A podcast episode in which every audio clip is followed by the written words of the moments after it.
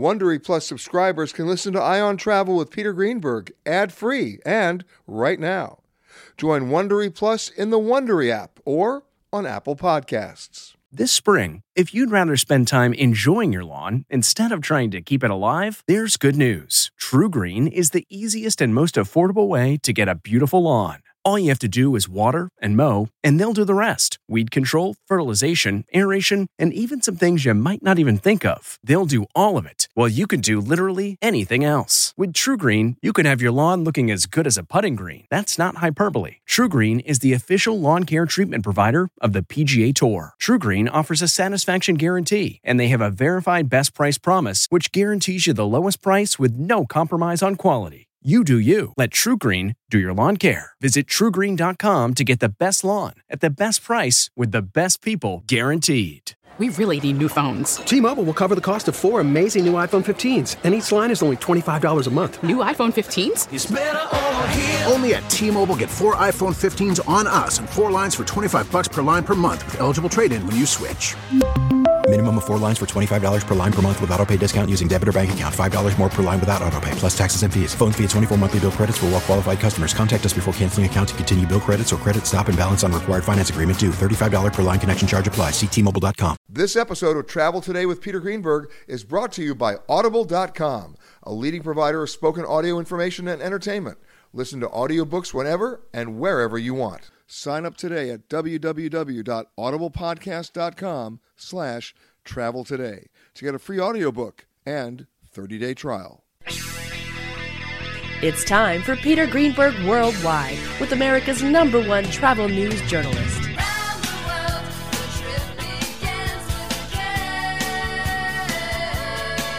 And now, the man who travels over 400,000 miles each year, your travel detective, Peter Greenberg.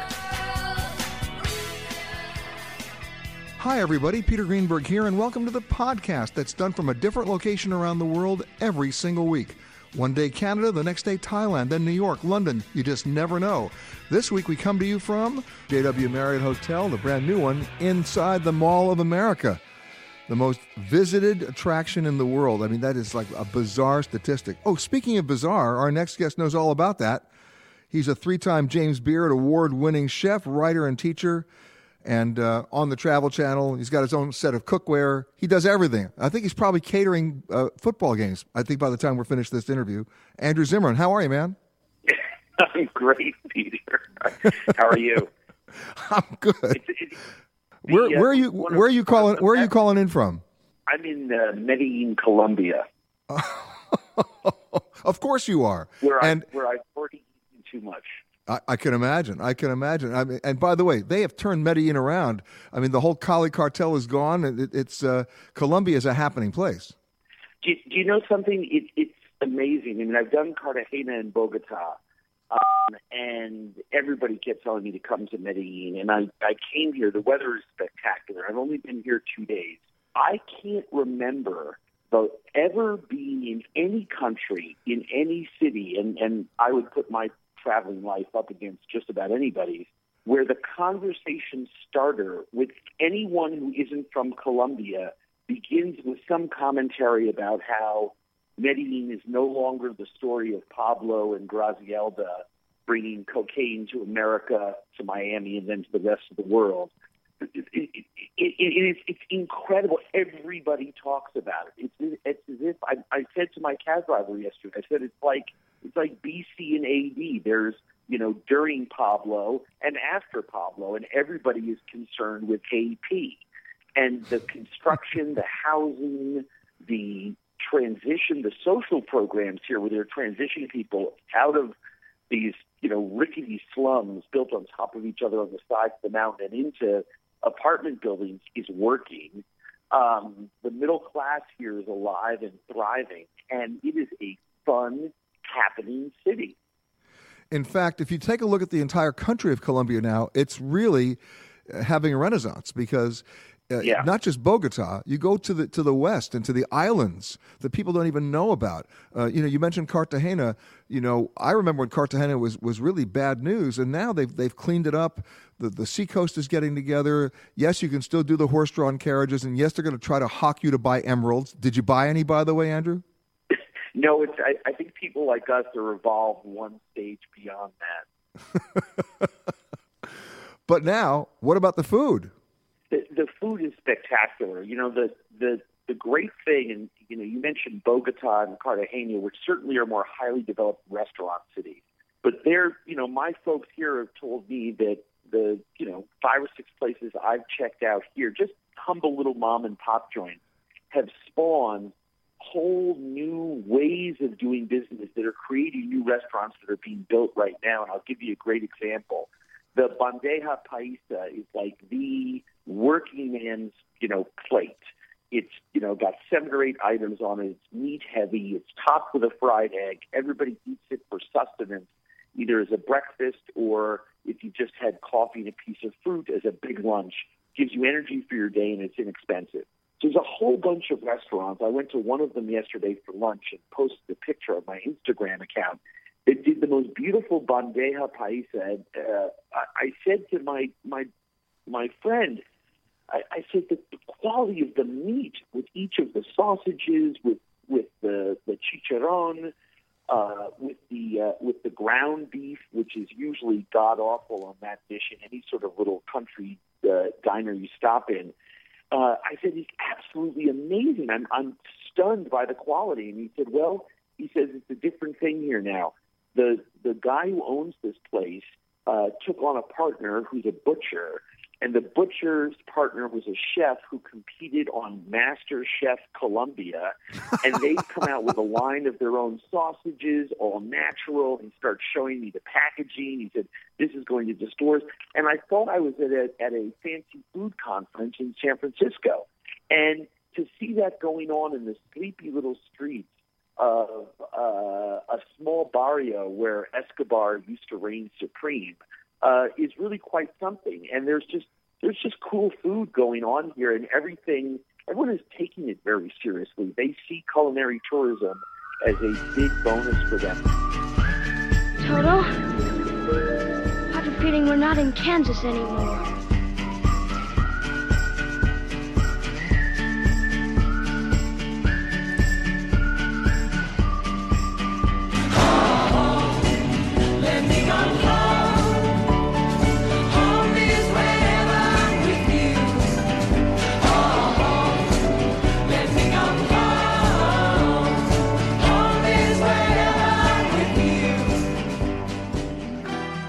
Andrew, there's also a connection with you right here in the Twin Cities, isn't there? It's where I live. I know. I, mean, I, I, I, technically, I live on an airplane, but the, the second most amount of time that I spend is at home with my family uh, in Minneapolis. Yeah, so it's uh, that's my hometown. I moved there from New York 25 years ago. And and the reason why you moved to Minneapolis or is? Oh, I was I was a homeless drug addict and alcoholic and a horrible user of people and taker of things. And you know, I my friends had an intervention for me, not my first, and I went to my umpteenth uh, attempt at getting sober. Um, I've been in and out of uh, jails and institutions and psych wards and detox programs for the, the previous five or six years as my life kind of fell apart. And I finally sobered up at Hazelden in Minnesota, in just outside of Minnesota in Center City. And uh, you know, the advice was, you know, don't go home. Try to do something different for a while and get some sobriety underneath your legs. And uh, and I did, and that was 25 years ago. And the rest is history. I sort of rebuilt my life there. Met a, a young lady, fell in love, got married. You know, kids and you know the whole nine yards just sort of all happened and and now i'm extremely grateful that i live there um, it's wonderful to be in the entertainment business but not live in new york or la it has its drawbacks but the benefits far outweigh it and you know what? I couldn't agree with you more. I went to school in Madison, Wisconsin, and if I could figure out a way to live there full time, I would. It's the reason why I'm even doing a radio show right now. It's it, uh, uh, we can say anything we want about the Midwest, but it does center you, doesn't it? It, it's an amazing, amazing place, literally and figuratively. And I think now what's fascinating, being a food and travel guy, is that what used to be ridiculed as flyover country is now sort of paving the way uh, my mother-in-law always jokes with me when we're watching food shows, or I mention a trend, or I take her to a restaurant with a, you know, that a friend owns in another city, and they make a big deal out of a, a homemade pie, or homemade canning and pickling and putting up and preserving, or or even the DIY trend of the last decade, where chefs no longer it's no longer good enough to put bacon in a recipe. You got to make your own bacon. You got to make your own salami. I mean, this is stuff that my in-laws and everybody, you know, does in Minnesota. I mean, it's just part and parcel of what you have to do. Um, everybody knows how to make, you know, beef sticks and venison sticks with the, you know, the results of hunting season. And I mean, it's really quite quite something to see all the things that we do very naturally in Minnesota become sort of sought after, trendy uh, signposts in the rest of the world. But you know, there's something else too, and that is, I remember when I was going to school in Madison, Wisconsin, the definition of sautéed was extremely deep fried, and all they had was pizza and sausage. You know it, and I know it. And now, yeah. you go to Madison, Wisconsin, or you go to St. Paul. I mean, we're talking cutting edge, world class cuisine that that uh, can yeah. rival anything. Yeah, it, it is amazing, trend, and, and I think a lot of it has to do with uh, the economics of operating restaurants in uh, the world's capitals, combined with um, the fact that everybody is born somewhere. And I, on the road, and I'm sure you see it too.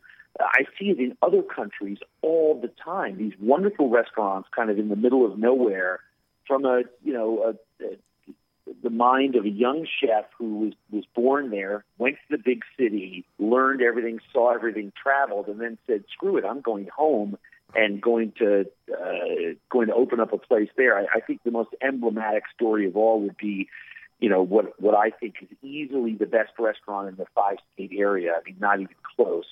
Uh, and that is Spoon and Stable, which is in Minneapolis, and that's Gavin Kaysen's restaurant. And Gavin was born in Bloomington, Minnesota got his first job making sandwiches at Subway. Uh, ended up moving to, uh, went to culinary school, went to San Diego and, and won a Food and Wine 10 Best New Chef Award. Uh, moved to New York and won a, uh, a Beard Award for his work at Daniel. Um, and, you know, sort of became Daniel Boulud's, you know, left hand and opened all of his uh, uh, Cafe Boulud's for him, and sort of was the the heir designate in that empire. And he decided rather than you know rent a space in New York uh, to go back to and essentially work for a landlord for the rest of your life to open up his dream restaurant in Minneapolis. And last year he opened up Spoon and Stable, and I think it's on just about everyone's national best new restaurant list. Was nominated for several Beard Awards last year, and it's just an amazing, amazing place. And there's 10 or 12 restaurants, you know, within five mile drive of, of where I live that I would put up against any restaurant in any city anywhere. Sure, and you know, but before we run out of time, I'd, I'd, be remiss if I didn't mention Andrew Zimmern's Canteen. I mean, the Twins may not be a hot baseball team, but the food's pretty good now at the stadium.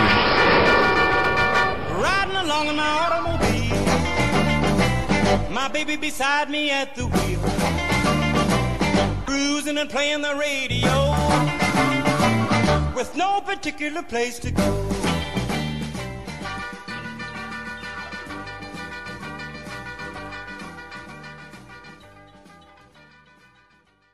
Audible.com has more than 150,000 titles and virtually every genre.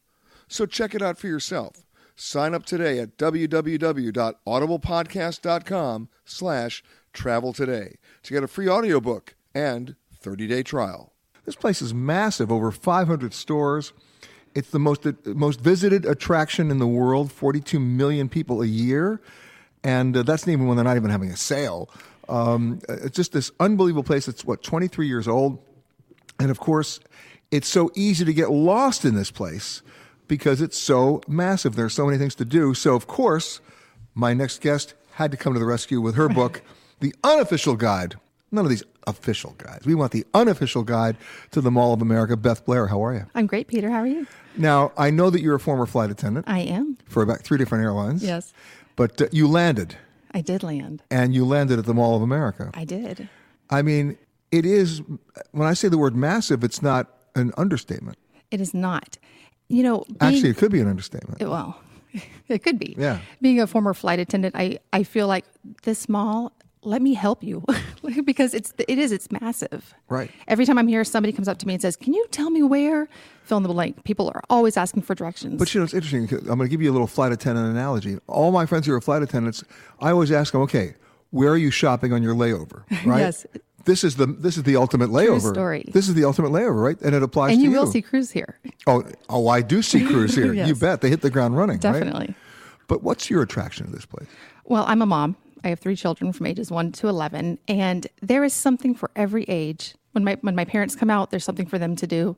It doesn't matter what age you are. You can find something to shop for or to to play. It's great. Okay, I had to ask the question. Have you been slimed? I have not been slimed yet. But here Darn it is. It's Nickelodeon Universe. I Come on. know. It's my favorite place in the world, your, though. your kids have they been slimed? Not yet. Wow, did I you- know. they're We- being deprived. They you- are. They are, and they've asked about that. Well, what's cool about this place is not only just the stores, because you you can go to a lot of malls and see stores, but you get the movie theaters. Yes. And you got that one movie theater that, that has the motion and the yes, sound. I know. It's so exciting. How cool is that? It's so cool. I mean, there's 3D, but then there's motion and sound. Right. Right. Right. You like that? It puts you there. Yes. and this is the movie theater that also serves you dinner. Yes. Oh, even better. And it's not just nachos. Not just nachos. Thank you very much. Okay, what's the biggest surprise? I mean, you wrote the unofficial guide. I what's the biggest surprise, either experience or store here at the mall? Okay. Well, the Me 3D store is amazing. Because It is the new selfie. You can go and have a little figurine made of yourself that's scary. or your family or your sports team. Okay. and that's really cool. I also love that the mall is connected to the airport because people people actually schedule layovers to come down here to shop. And that and that's their entire Minnesota experience, by the It way. is, it is. Right? I mean, they land at the airport, they come here, they go back to the airport, they leave. Absolutely, And most of these stores will ship for you. they will, and there are lockers to hold your luggage while you shop. Oh, this is getting scarier and I scarier. know, I know. And the sales tax deal Yes, no sales tax, on clothing, shoes, you name it, and food. and food. Oh yes, I'm helping you out. yes. here. They, But of the other than the Me 3D store, I mean, because you're talking about 500 different retail outlets here, right? What's the weirdest one? the weirdest one. Okay, there is a shop that you Brickmania, and you can go and buy little um, military figurines for your Legos. That's it. That's the whole all. They have the whole. Yes, it's all military based. Le- But people love Legos. They do. Okay. Yeah, that's what I don't think it's weird, but it's just cool. Okay. What's the what's the funniest one? The funniest. That is a good one. You stumped me on that one. Okay, no problem. but you've also got it's it's more than just stores, it's restaurants. Yes. What's the weirdest cuisine here? Okay. Well, have, have you ever had fried cheese curds? Of course. I went to school in Madison, Well, Wisconsin. you Are can get those in Nickelodeon Universe. Okay. Yeah. That's cool. Uh, And by the way, if you're coming to Minnesota, you have to have cheese curds. I forgot you were from Wisconsin. Well, I'm not from there, but I went to school, School there. Yeah, Oh, absolutely. yeah, so you would know. You gotta have the, you gotta have the cheese curds. Yes. All right. And what's your one piece of advice as to what time to get here and what time to get out of here? Oh, the earlier the better. And start on the top floor and work your way down. Why? Because most people start on the first floor and it just gets a little crazy. But if you start at the top, it's a little bit mellower. You can get in and out of stores quicker. But what do you do with all the stuff? You put them in the locker. Where are the lockers? The lockers are they're at all of the guest service entrances and at, at the Nickelodeon Universe underneath the Ferris wheel. Okay, but here's here's my stupid question. Okay, people come here on layovers, right? Yes. I'm assuming they only have carry-on bags. Now they're going to buy all this stuff. Right. How do they get back to the plane without getting charged That nine is- million dollars for their bags, That is a good question. Budget it in, or or have the store ship it? or have yes. And the shipping is it really is so helpful. You got to do that. You do. And you know what? If you do that and you ship it, then you don't have to think about it. Exactly. And you're not paying tax. Yes. So if you ship it out of state, most cases you don't have to pay tax. Right. People don't realize that. No, Especially when it comes to independent bookstores. Go to an independent bookstore, not one of the big chains. Buy as many books as you want. Yes. And just ship them. And it's like 10 bucks. Goodbye. Done. Yeah. And you're not schlepping. So brilliant. This may be the Mall of America, but you don't want it to be the schlepping Mall of America. Hello? Uh, this is your captain speaking. There is absolutely no cause for alarm. Get your motor running. Head out on the highway.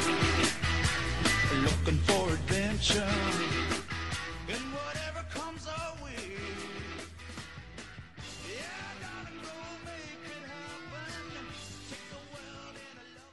Now, throughout the show, I've been saying we're coming to you from the JW Marriott Hotel inside the Mall of America in Minnesota. Sometimes I'll say we're in Minneapolis, Minnesota. Sometimes I'll say we're in Bloomington. But joining me now is the man who's going to correct all of my mistakes because he's the honorable mayor of Bloomington, Minnesota, Gene Winstead. Thank you, sir. Well, hello. And where are we right now? You are in Bloomington, Thank Minnesota. you. Okay, I, I see. I knew that, but most people would say Minneapolis, wouldn't they? Well, Minneapolis is the center city Yeah. here in this region and probably what it's known as. And Bloomington is uh, just the stepchild of Minneapolis. And you said that as the mayor. it's, well, we are a great region. And uh, it is a regional area. And really, all of us together, collectively, all the cities in this Minneapolis, St. Paul, Bloomington region, it uh, makes up a pretty good uh, size region, good city, things happening. Now you're about 15 minutes from the airport, which is located in. Next to Bloomington, Minnesota. the airport isn't located with any spe- in, within any specific city. It is an entity of itself. Wow. Does it have a mayor? It does not have a mayor. It's got a commission that governs the airport, and they do have a chairman. Now you've been a resident of Bloomington for about 40 years. 40 years worth, yes. Yeah. What brought you here? Well, I'm a Minneapolis kid. No, I grew up in Minneapolis. Oh, so you made the big move. I made. I married a Bloomington girl. Ah, that'll So, uh, where are we going to live? The answer was yes, dear. It was. so, been in Bloomington ever since. So in 40 years, you've seen so much change. Tons of change. I've watched uh, this whole region grow up and really become uh, uh, quite an area to be proud of. Now, the Mall of America has been opened, what, 21 Going- years? Oh, more than that. 22, maybe. uh, 1994, right? 1992. Really? Yeah, so we're going on 23, 24 years. Wow. But before there was a Mall of America here, what was where we are right now? Where we are right now is what called was Metropolitan Stadium. It was the old The old home Metropol- of yeah, the of the old? Metropolitan Stadium. The Twins and the Minnesota Vikings were here. It's uh, one of the things that people remember Bloomington by. Uh, they would see our professional sports teams playing at Metropolitan Stadium. You had professional sport? I'm just kidding. Just Be kidding. careful. Uh, okay, Be okay, okay, careful. fine, fine. But the Twins can come back. Uh, they're they're rallying. You know, they're they're taking a run at things early say- on. You didn't say that with a lot of confidence. Yeah, that they've had their issues, but uh, you know they're they're pointed in the right direction. The Vikings, on the other hand, almost did okay this year. They uh, were right there till the last kick, the last play of the last game. Yeah, that last kick. Can somebody explain that? Does that guy is that guy under a bus now? It's it's too bad because he has been a solid player, a great Yeah. kicker, and really done it. And when it really was on the line, it just didn't happen. So basically, he, he he's in the witness relocation program now. I I think he has been in exile. No one has seen him uh, for a couple of weeks now. You know, if you look at the history of professional football, there are two words that you ever hear, there are two sets of two words that you always hear that you know has ended somebody's career: wide left or wide right. that one was wide left, big time. Wide left, big, Big time. You know, Oh, he hooked it. he- oh uh, boy, were you at the game? I was not at the game, no, but I But was. obviously you heard about it. I, well, I was watching, Oh, but yeah. uh, I was not at the game. So. What's the biggest thing that's a surprise to people who visit Bloomington that they're not expecting to see? Well, I, I think they're expecting to see a city that's really evolved into really a region uh, that really has it all. It uh, this community is just uh, full of everything. You know, we've got our arts, we've got our professional sports teams, we've got our natural resources, uh, you, we've got big business. You, everything is here in the city of Bloomington and in this whole area. Well, one of the things I want to talk about in depth, of course, is where we are right now, the Mall of America, because statistically, you know, they boast that they're the largest visited attraction in the world. 42 million people come here every year. And isn't it interesting that the people, I, I'm going to guess this, you can tell me if I'm wrong, but the people who come to the Mall of America may not even know they're in Bloomington. They're just flying in to go shopping. Well, I think that's true. I think when you uh, head to any region, you know, and you're going to an amenity or an attraction in the area, uh, you go to kind of uh, what the center city is and, and think about it from that perspective. But no, it has been a great draw, a great uh, tourism attraction. It's just uh, been phenomenal to see how it's been received uh, from people all over the country and really all over the world. I mean, you think over 500 stores. I mean, you could spend a week here and not do all of them. Well, and we would encourage that. Uh, I, I saw people in the mall done. last night who've been living there for three months and nobody knows. Yeah. If you are sitting next to a small child or someone who is acting like a small child, please do us all a favor and put on your mask first.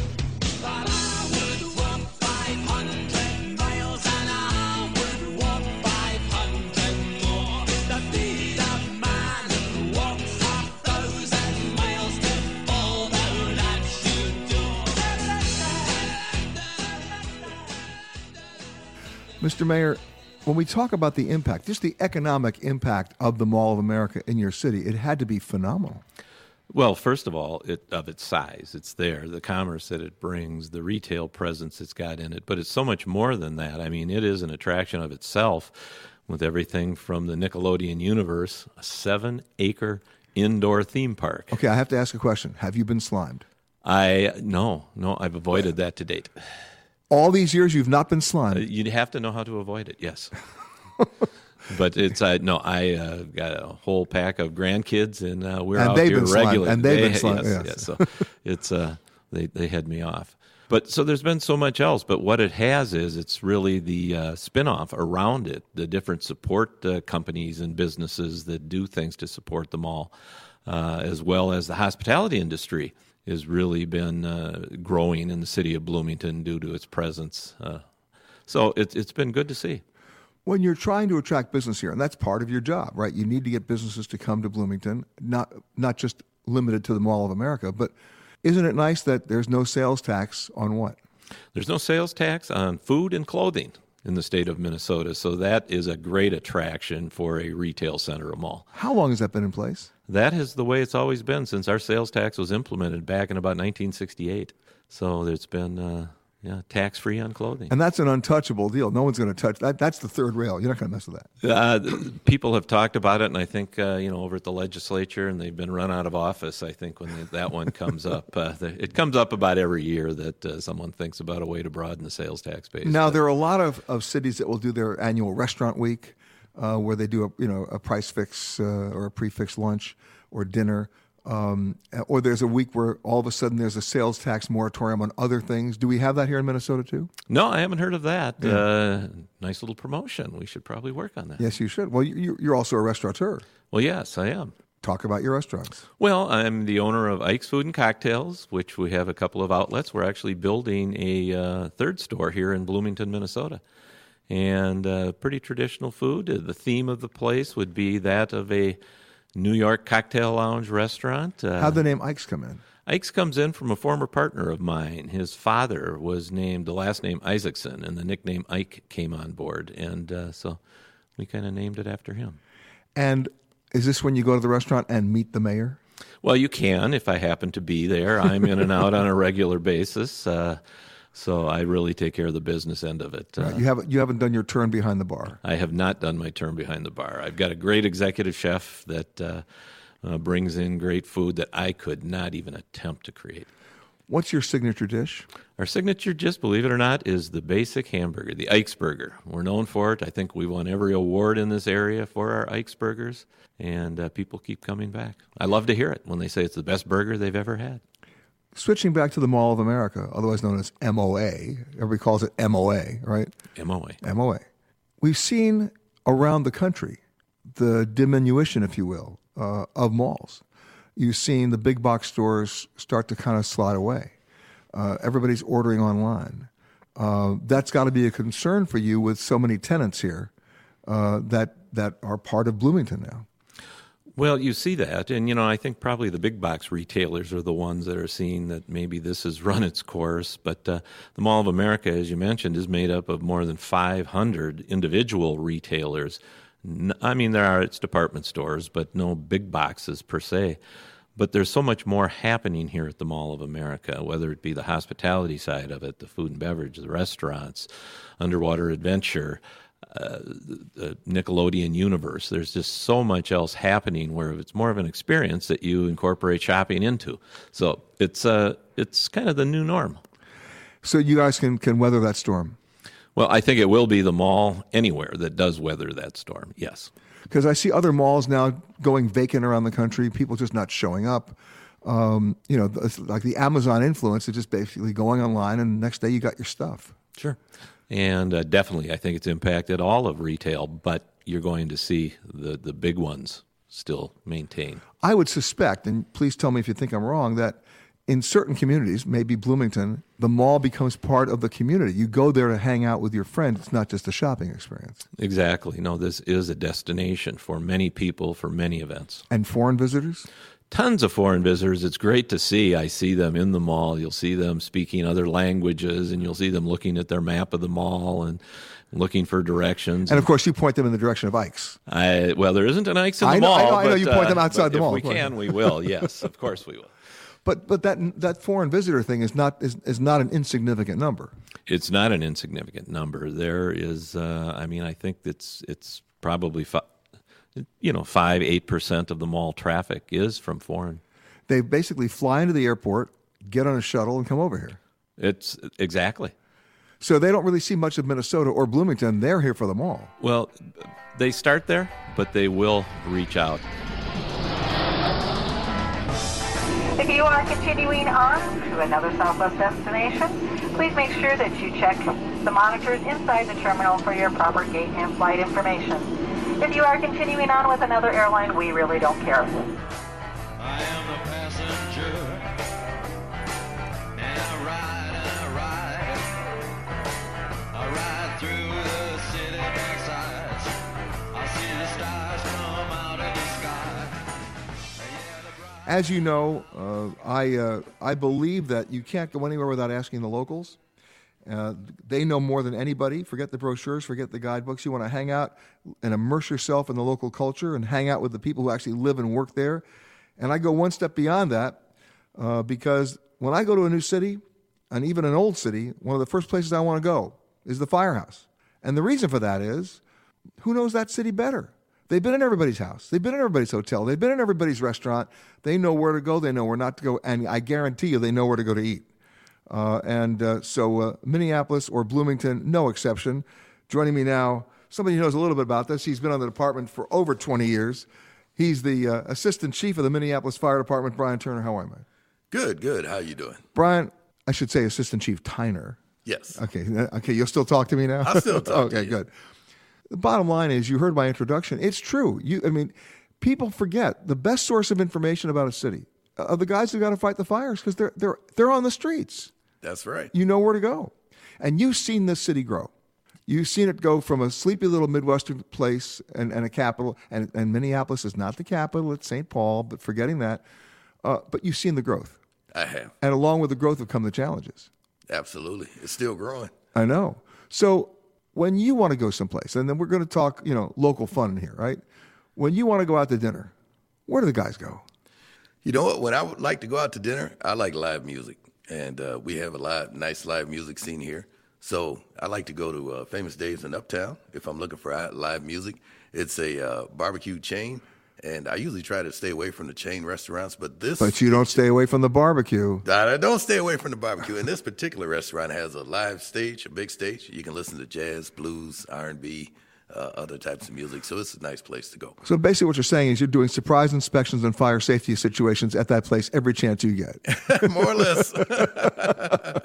We're just checking the sprinkler system. Oh, you have music. I'm shocked. Yeah, right. Oh.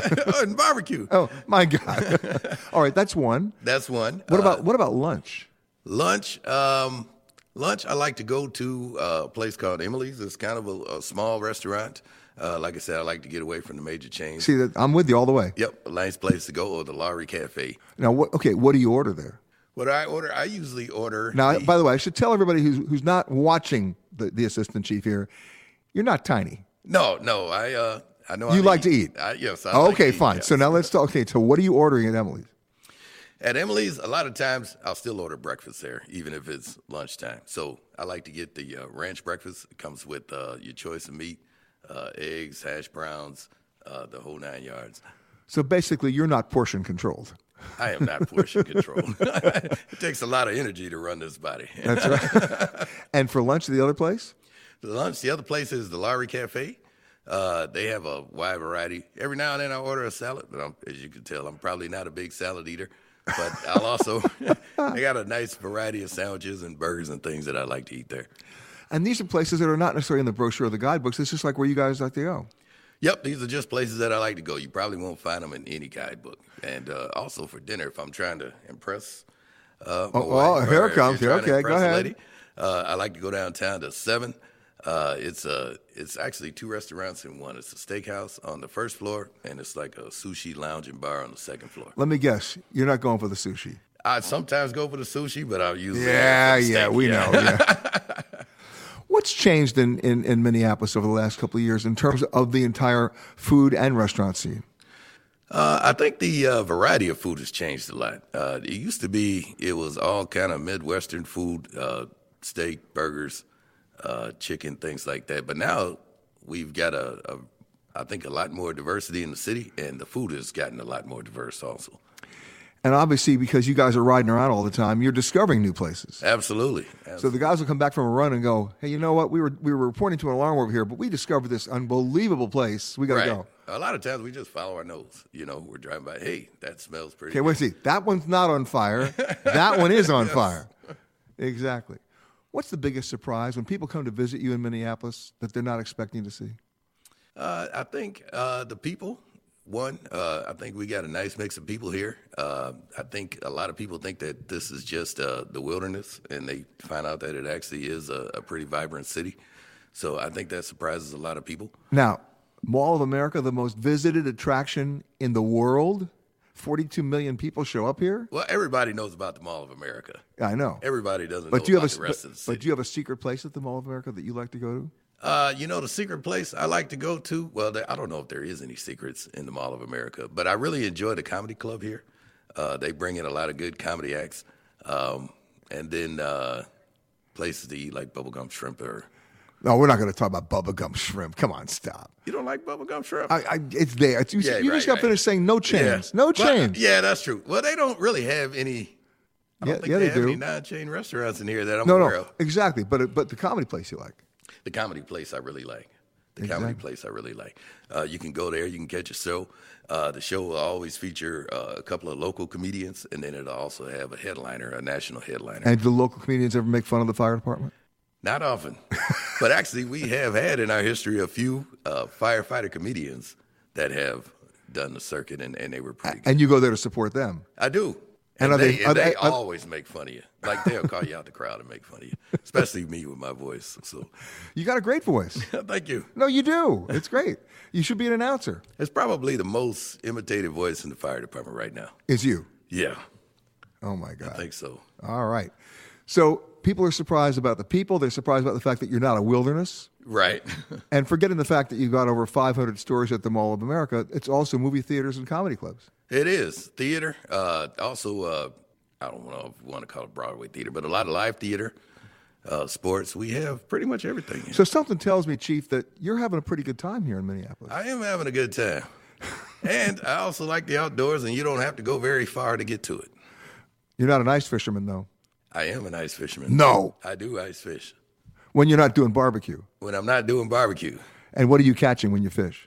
Normally, I'm fishing. If I'm ice fishing, it's walleye or panfish, like crappies or sunnies, things like that. And And then- every now and then you catch bass and northerns also. And then let me guess, you blacken them. I do. We have clearance, Clarence. Roger, Roger. What's our vector, Victor?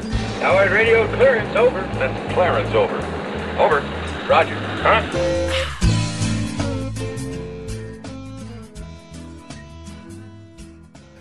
You know, I'm born and raised in New York. I also live in Los Angeles. So Minnesota becomes one of these unfortunate flyover states that people don't take seriously until they actually show up here and realize guess what? There's a lot to be said about Minnesota, the art scene, the culture, the food, you name it. And joining us now is, is, is a perfect example of that that you would not necessarily think about when you think about Minnesota. You know, so many people who don't come here think that there are only two seasons in Minnesota winter and construction. They don't understand that there's a whole lot more to do. And joining me now, he's the curator of Japanese and Korean art and the head director of the Clark Center at the Minneapolis Institute of Art. I hope I got the entire title right. I know it's a longer title than that. Andreas Marks, how are you, sir? Good morning. How are you? Good. I mean, uh, you know, Minnesota as an art destination c- strikes some people as a surprise, but not you. No, not at all. Um, and you can clearly hear from my accent that I'm not quite from around this area. So, um, I mean, I, I, for me, Minnesota always has been um, on the map, and uh, and in my field in Japanese art, it basically is the place to be. And I'm not being humble here, but that's Okay, so. I have to ask the stupid question: How did that come to be? That came to be through um, passionate collectors in town um, and through a clever move of the museum to basically devote galleries to the strong areas in the collection. So I have 16 galleries for Japanese art, which makes it the largest permanent display space for Japan in the entire Western world. That's unbelievable because It's- yes, because when, when people think about where museums are and what they display, it usually is not always, but it usually is a reflection of the population of that location. So if there's a huge Japanese community in San Francisco, you'd expect more Japanese restaurants, more Japanese galleries, more Japanese artists, more Japanese avenues of expression. There's not a huge Japanese community in Minnesota. No, not at all. Uh, that's correct. So um, that's it, it's rather unusual um, for for our demographic. Um, that's that's absolutely right. But nevertheless, it's all about the art and where it is. So um, and maybe that's one of the reasons um, why we can expand. Um, you know, there are other institutions in town, of course, as well. I mean, there is a, a Russian art museum um, just devoted to Russia. Why? There are not that many Russians here either. But for Japan, it has grown. We have a very strong Chinese collection as well, by the way. So it's not only Japan, but um, that's one of the focuses of our institution to be global. and you're getting there. My question is not that many people know about it. So when they come here, they've got to be surprised by it. They are, they are. Too many people somehow think that the Met is the only place to go to in in, uh, in this kind of world, but um, it's it's quite not like that actually. Um, I love the Met; it's a very nice institution, but um, I have more square footage than the Met. I have to say, um, I'm very proud of that. You have Um, more square footage than what? than the Metropolitan Museum of Art for Japanese Art. That's unbelievable. Yes, that is. Yes, and people don't know it. People think that we only have snow. No, we have other things too. Yes, you do. So in the collection, what's the biggest surprise with uh, as, as a work of art? The um, the collection is very diverse. So we have a very strong print collection, um, but now we also have a very strong painting collection as well um, through donations and purchases that we've done over the last years. And you're getting strong community support. We're getting strong community support as well. Yes, yes. But that had to take a, a period of time to develop because nobody woke up in Minnesota one day and said, "Hey, let's go see some Japanese art." No, there have been very crucial collectors for us, um, from James Hill until very recently um, Bill Clark, and um, who just passed away, and then Mary Griggs Burke. And uh, right now, at the moment, we have two special exhibitions up. Um, one, the entire permanent galleries, is the Mary Griggs Burke collection uh, that we received last year as a donation, and then there's a special exhibition called Seven Masters, which is prints of um, yeah the collection of um, Fred and Ellen Wells. And I've brought you as a little uh, fun piece this, for this morning the catalog I made for that exhibition. Wow. Um, with a nice cover that unfortunately nobody can write see now, other than the two of us. Um, That's it's, right. Uh, yes, um, because it's a, it's a very beautiful um, print of uh, well a woman in a bath, so she has to be topless, and um, and there's a big and of course, going for the big for the big mass audience, you went with the topless piece for the cover. That's exactly what I when I picked this course. cover. Of yes. course you did. Yes. Yeah, it's all about sales. of course, of course. And this is the and if you come to the museum and you're looking for this exhibition, you just need to ask the guards where is the big poster of the topless woman, and then they can guide you to it. You see, that's how you get people into museums. You don't talk about history. You don't talk about culture. You don't talk about you know the dynamics of how an entire movement started. You say, "Hey, there's a topless woman on page two, and they show up. Well, that's what you say at the beginning, and then you pack the culture, the history There, you- into you it. sneak it in. Yes, You sneak it in. You sneak it in. Well, you've done a great job of that, and what a great surprise to come to Minnesota and to find this exhibit here. It's just amazing. JetBlue 171 contact departure. Contact departure, Rhino base, go 423, adios. AMAX 403 contact departure. Adios. Over to departure, JetBlue 171. Awesome job.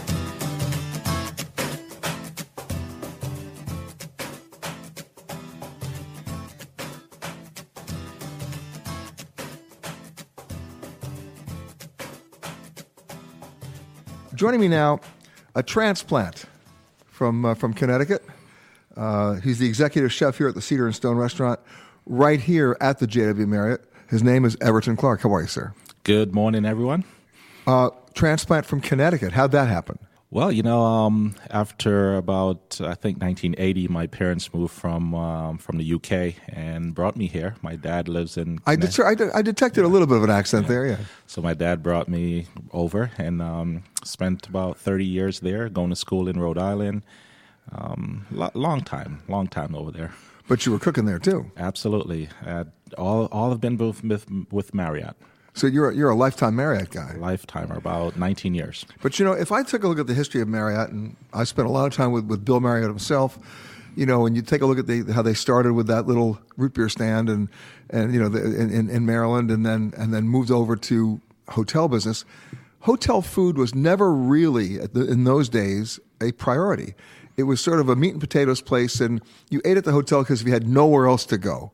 And it, that, it was more like an, an amenity. Yeah. Um, if if our, our guests are in house and, and they wanted something to eat, we'd just try to create something. But now there's more of an emphasis on what we're actually giving our guests. So But you know what? It's not just your guests; it's the local traffic too. People- Absolutely. and that's the difference. I think hotels have come up, have figured it out that that if they just stayed with you know uh, chicken fingers for the kids and and burgers and you know, a piece of prime rib and a potato, people are going to get bored very quickly. Absolutely. Well, you, I'm sure you had dinner here at Cedar and Stone last night, so you see some of the uh, the things that we have to serve on our menu. So, Well, I will we- say this, and, and, and you should you should be ashamed of yourself because you, you gave it to me, uh, and I and I and I couldn't finish it. Of course, I was I was complicit in that because I ordered it. Uh, it was the Gouda mac and cheese. Oh man. Uh, actually, you know, uh, I'm glad you brought up the Gouda mac and cheese. We get our, we source our Gouda from a local uh, cheesemonger right here, Eichten um, Dairy. So they make all of our Gouda cheese for us that we use locally. Um, and, and that's a whole big deal too. I mean, everybody talks about farm to table, but if you're in Minnesota, you are farm to table. Absolutely. Most of our um, products we source within a 200 mile radius. So um, I would say 80% of our produce right here, grown right here, except for your seasonal fruits. Uh, we get some out of California, Mexico, uh, cherry season, strawberry season, and all those things that we cannot get locally. But the point is, we live in the world of globalization now. You can get anything now. You can, but you'll pay a premium. Of course you will. What's the one thing other than that Gouda mac and cheese, which I have to tell you is devastating, uh, that you have on the menu that might surprise people? Wow, we have so many. We have the um, the halibut, um, the pan seared halibut with the shallot confit, sautéed spinach, and a carrot puree. People love that. It's one of our number one seller, and obviously our uh, braised short rib. We certainly start most of the nights. My overnight cook started around 11 p.m. at night. How long? How long does it take them to do that? It's about eight hours. It, on the menu it says about 12 hour braise, but it's about an eight hour braise. We keep it at around 180, 200 degrees, slow braise. We're talking slow cooking here. Yeah, slow cooking, and it comes out really tender in the morning. Now, there's one thing that I know, I don't even know if it's on your menu, but I know you have it. Okay. Because you can't be a restaurant in the Midwest and not have it cheese curds. We certainly do. I It's know you have- I know you have it. We certainly do. So now you got to come back down for lunch. But do you do the cheese curds differently? we do. We we dehydrate. Some, First of all, tell everybody what cheese curd is, because most of my friends who've never been to the Midwest, you mentioned cheese curds, they go, I don't know if I want to do that. And then they have it and they love it. Well, in the process of making cheese, there's that whey. When you separate the the water, that protein from the from the whey, you have the, the, the cheese that's on top. So that becomes hardened with a little bit of rennet, and then we have what you call type of like a mozzarella. So we use that and we bread it slightly and then fry it, and you get your cheese curds.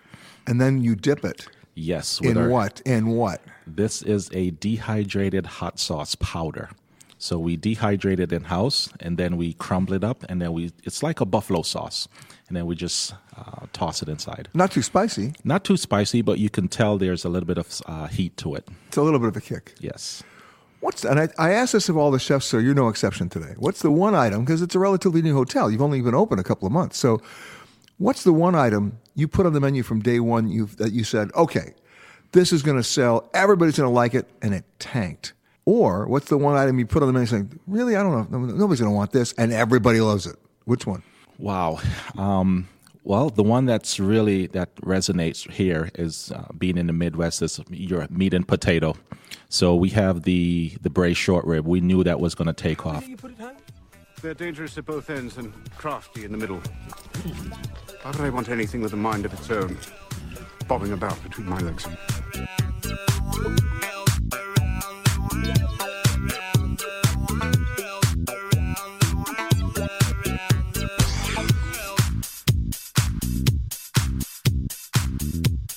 If you like Eye on Travel with Peter Greenberg, you can listen early and ad-free right now by joining Wondery Plus in the Wondery app or on Apple Podcasts.